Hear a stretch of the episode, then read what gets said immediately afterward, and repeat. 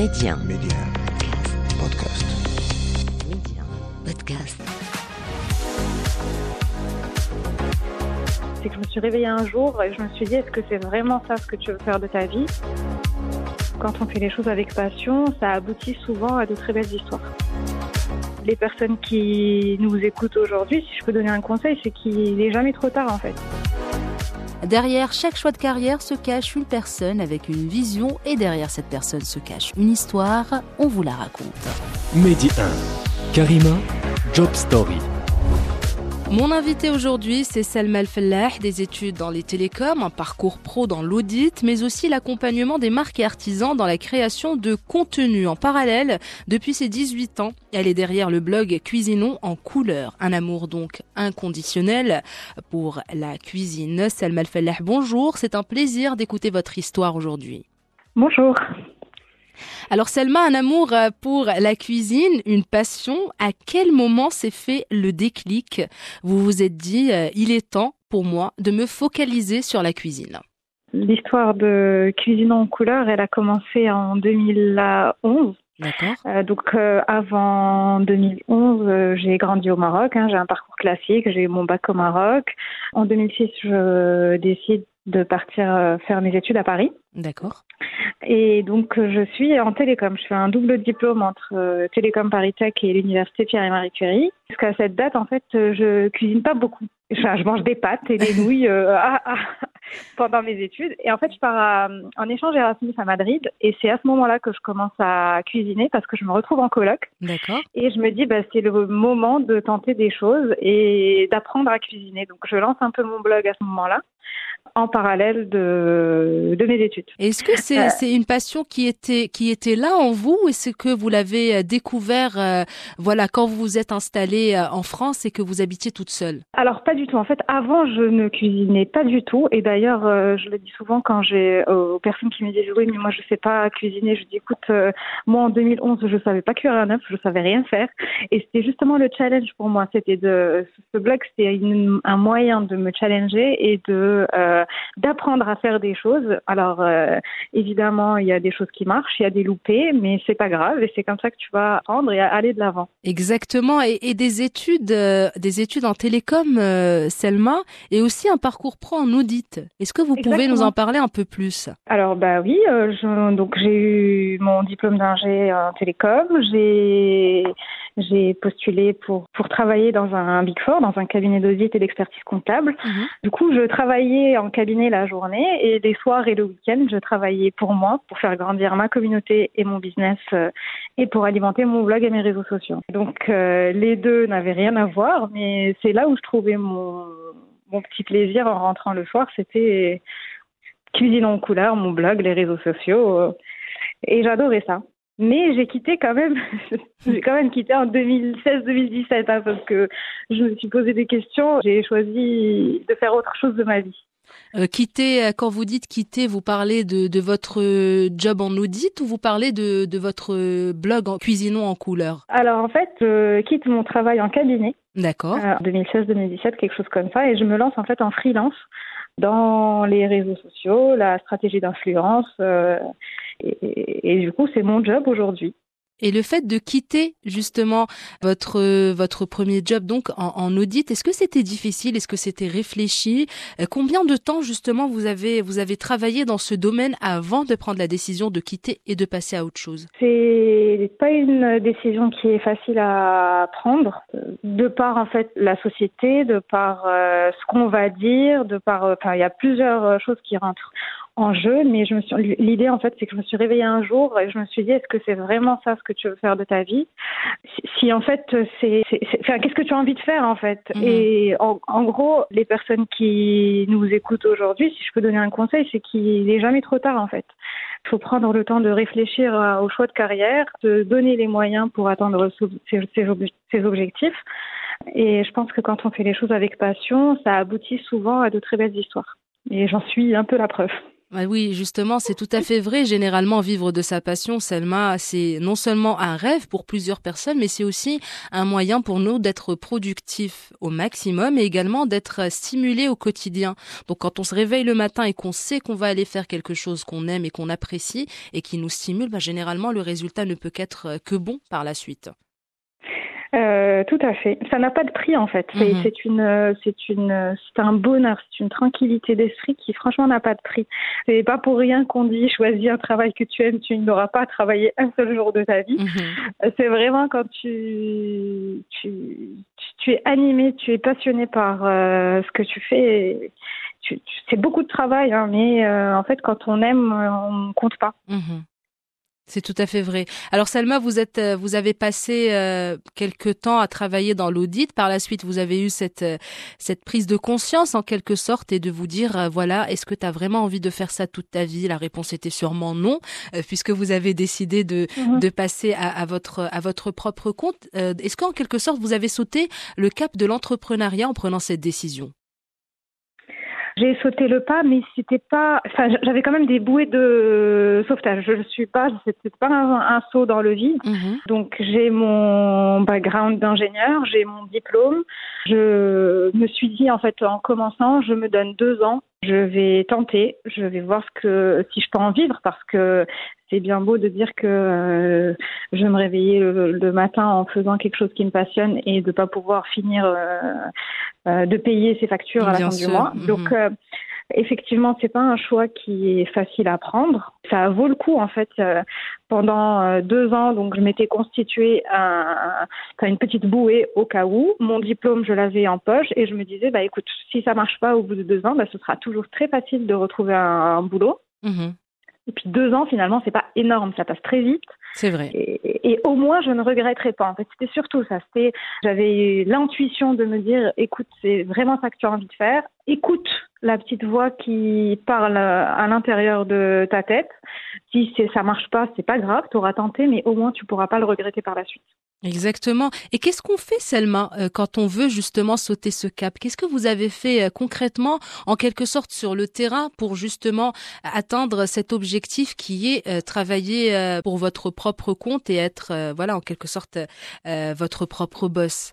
Quelles ont été les étapes que vous avez euh, que vous avez effectuées ou voilà les démarches euh, aussi parlez-nous également des difficultés peut-être et des obstacles question euh, d'inspirer ou de, de de motiver aussi quelques personnes qui aimeraient pourquoi pas euh, sauter le cap de l'entrepreneuriat? Alors, qu'est-ce que j'ai fait? En fait, c'est pas. Je travaillais dans l'audit et un jour j'ai arrêté l'audit et j'ai commencé le, le blog et les réseaux sociaux. En fait, pendant un moment, je faisais les deux en parallèle. Donc, Mm. ça, ça, ça grandissait, ma communauté grandissait au fil du temps et à un moment, je me suis dit, bah, en fait, cette communauté-là, je pourrais en fait investir dessus et c'est un tremplin. Ça va me permettre de commencer. Donc, Mhm. euh, j'avais déjà quelques clients, mais la difficulté, c'était euh, plutôt d'aller en chercher d'autres. Bah, déjà, c'est quelque chose qui est lié à mon trait de caractère parce que je suis quelqu'un qui est plutôt de nature timide. Donc, Mhm. je vais pas naturellement vers les gens. Et quand tu fais ce travail-là, quand tu es en entrepreneur, enfin, en, dans l'entrepreneuriat,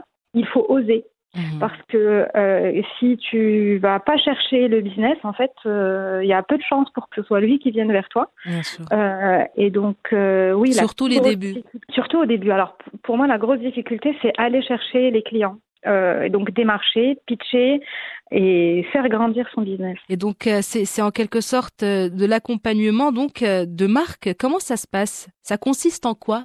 Alors, mon travail, en fait, il n'y a pas un jour euh, qui ressemble à un autre. Je Mhm. fais beaucoup de choses. Ça peut être de la création. Donc, euh, je propose des recettes de cuisine euh, à des marques, par exemple, ou euh, je crée des vidéos, des photos. donc, il y a l'aspect créatif, il y a le community management. Donc, j'anime les différents réseaux sociaux. Euh, Il y a des jours où je vais plutôt faire de la compta, de l'administratif, les devis, les factures, euh, etc. Donc il y a des jours où je vais plutôt travailler sur le côté business, donc démarcher les clients, pitcher, euh, essayer en fait de faire grossir mon entreprise. Mhm. Euh, je vais être aussi à la fois sur le côté euh, technique. Euh, donc euh, j'ai un blog de, cuisine. Il faut que niveau référencement sur les moteurs de recherche ce soit optimal. Euh, donc je fais de la rédac web. Euh, il faut aussi que je regarde au quotidien euh, ce que font les autres créateurs de contenu, un peu de la veille pour voir les tendances dans ma niche. Donc vraiment le, le, travail est énorme et il faut être capable de prendre différentes casquettes euh, pour euh, pour pouvoir en fait avancer et, et, euh, et en vivre quoi. C'est vrai, Salma, et également c'est important de préciser ce que vous faites exactement, parce que des fois les gens ont tendance à, à on va pas dire euh, sous-estimer l'effort qu'il y a derrière, parce que quand on voit, quand on scrolle sur nos téléphones par exemple, et qu'on tombe sur des vidéos, des posts, etc., on a on a on a l'impression, euh, voilà que que c'est simple, alors que derrière il y a vraiment du travail, surtout quand on y met du cœur. On parle vraiment de création de contenu quand il y a de la passion, de l'amour et vraiment de l'effort derrière, pas pas juste des placements de produits comme ça, euh, voilà, à la va-vite, euh, question de se faire de l'argent ou d'avoir plus de likes et, d'abonnés. Quand c'est vraiment du bon travail, on le ressent et c'est important de voir aussi qu'il y a beaucoup de, d'efforts et de travail qui se fait derrière. Euh, eh ben écoutez, en fait, le, je pense euh, selon moi, le piège dans ce métier-là, c'est justement d'être euh, un peu comme les, euh, euh, je sais pas si vous voyez, mais les à New York, vous avez des hommes avec des pancartes. Un mhm. coup, il fait la pub de un tel, et puis un coup, il, se retourne et puis il fait la pub de quelqu'un d'autre. Mhm. Et vraiment, c'est pour moi, c'est le piège parce que du coup, on perd totalement en crédibilité. on fait la, la publicité de tout et n'importe quoi parce qu'on est appâté par l'argent qu'on peut se faire derrière. Mhm. Euh, je pense que c'est vraiment un piège que personnellement euh, je n'ai pas envie d'aller dans cette voie-là parce que c'est pas comme ça que je vois l'influence euh, pour mon, enfin, pour, pour, ma communauté, pour les personnes qui me suivent. Euh, je pense que le marketing des médias sociaux, le marketing d'influence, c'est beaucoup plus profond que ça. C'est euh, partager ses valeurs, sa vision des choses, mhm. et aussi profiter de sa présence sur les réseaux sociaux pour sensibiliser pour différentes causes. Moi, par exemple, je suis sur les sur la food, donc c'est ce sera la saisonnalité des produits, le gaspillage alimentaire, la provenance des produits. Enfin, il y a beaucoup de choses euh, qui, qui me tiennent à cœur et je ne veux pas euh, juste euh, parler de telle marque ou telle marque. C'est beaucoup plus profond que ça et c'est beaucoup de travail, c'est beaucoup de régularité parce que euh, il faut le faire euh, tous les jours et de manière vraiment régulière. Il y a plusieurs plateformes avec chacune ses spécificités. Et ça demande aussi, comme je vous le disais, plusieurs compétences. Il faut pouvoir en fait changer de casquette assez régulièrement pour être sur tous les fronts. Exactement, et c'est tout à votre honneur, euh, Selma, justement, de, de vouloir euh, profiter de cette plateforme que vous avez, de cette communauté qui vous suit, euh, pour l'impacter positivement et non pas non pas négativement ou juste pour pour le profit. Alors Selma, vous avez donc ce blog depuis que vous avez 18 ans, donc cuisinons en couleur. Donc c'est les années ont, ont, passé en quelque sorte, l'expérience, la mmh. passion s'est développée un peu plus aussi, et puis un livre euh, la, la, cuisine marocaine de Selma. Est-ce est que c'était euh, est-ce que c'était une, euh, une consécration pour vous? Est-ce que ça a toujours été un but justement de, de sortir un livre? euh, alors le livre, euh, c'est c'est le projet de cette année. Donc en fait, en mhm. début d'année, bah, en début d'année, en janvier-février de cette année, j'ai été contactée par euh, les éditions Larousse mhm. pour écrire un livre sur la cuisine marocaine. Et quand j'ai quitté l'audit il y a quatre ans, je me doutais pas à un moment que mhm. j'en serais là aujourd'hui. Et donc c'est là où je suis très contente d'avoir sauté le pas. Euh, le, ce livre, en fait, pour moi, c'est un aboutissement. C'est vraiment, euh, j'arrive à quelque chose que que, que j'ai envie pour euh, pour la cuisine marocaine. En fait, je, je me fais un peu, euh, j'ai envie de la porter cette gastronomie marocaine. On a un, héritage culturel qui est unique, qui est riche en et haut en couleurs. J'ai la chance d'habiter à l'étranger et donc je veux vraiment porter cette ce cette marocanité à, à l'international et faire connaître la gastronomie marocaine euh, en France et à l'étranger. Et donc j'ai sorti ce livre où euh, je retranscris les recettes euh, de mon enfance traditionnelles mais je les ai remises au goût du jour, c'est-à-dire qu'elles sont plutôt adaptées au monde d'aujourd'hui où on n'a pas le temps de passer des heures en cuisine. Donc c'est plutôt des recettes marocaines, mais adaptées au, au monde d'aujourd'hui, on va dire. Exactement, parce que c'est vrai que les gens ont de moins en moins de temps et passer des heures à la cuisine comme c'était le cas avant, euh, comme on voyait nos grands-mères ou même nos mamans mhm. passer des heures et même des matinées des fois pour euh, pour préparer un couscous ou euh, voilà des gâteaux pour l'Aïd, etc. Donc ça prenait vraiment, c'était un parcours du combattant, surtout avec l'arrivée du mois de Ramadan, l'arrivée de de l'Aïd. Voilà, c'était vraiment des des plages horaires très très larges. Exactement. Et puis euh, avant, les, les, les, plages horaires de travail n'étaient pas aussi importantes. Mhm.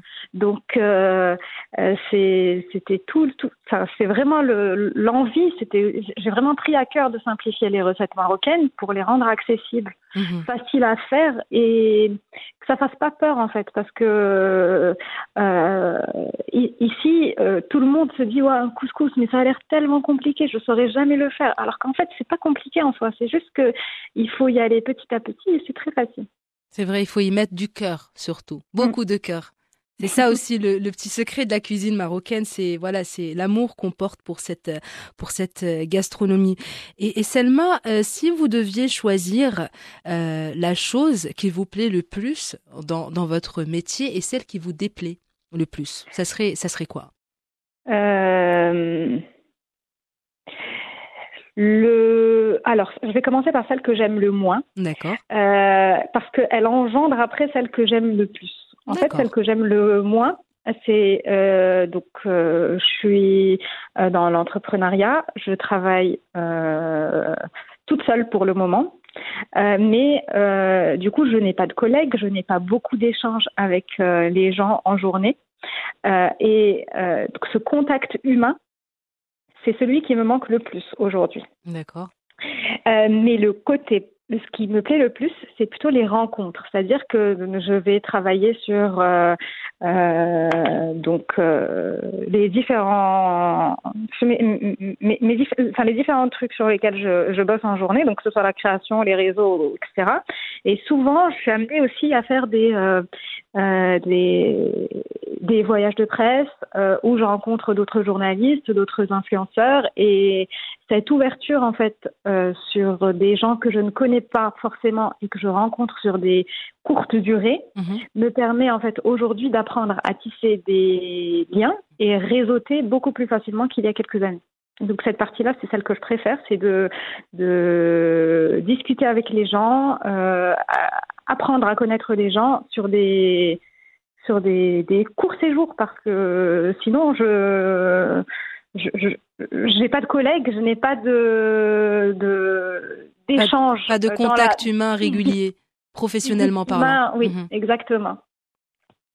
Et Selma, si vous deviez donner euh, des conseils euh, aux, personnes qui aimeraient euh, se lancer dans l'aventure de l'entrepreneuriat, peu importe le domaine, quels conseils vous pouvez leur donner? Alors, dans l'entrepreneuriat, je pense qu'il ne faut pas s'éparpiller. c'est le, c'est un des plus gros conseils que je pourrais donner. il faut planifier. Mhm. Il faut pas hésiter à automatiser le plus de choses possible euh, pour euh, se dégager le maximum de temps pour faire euh, tout le reste qu'il y a à faire. Il faut aussi ne pas hésiter à se former.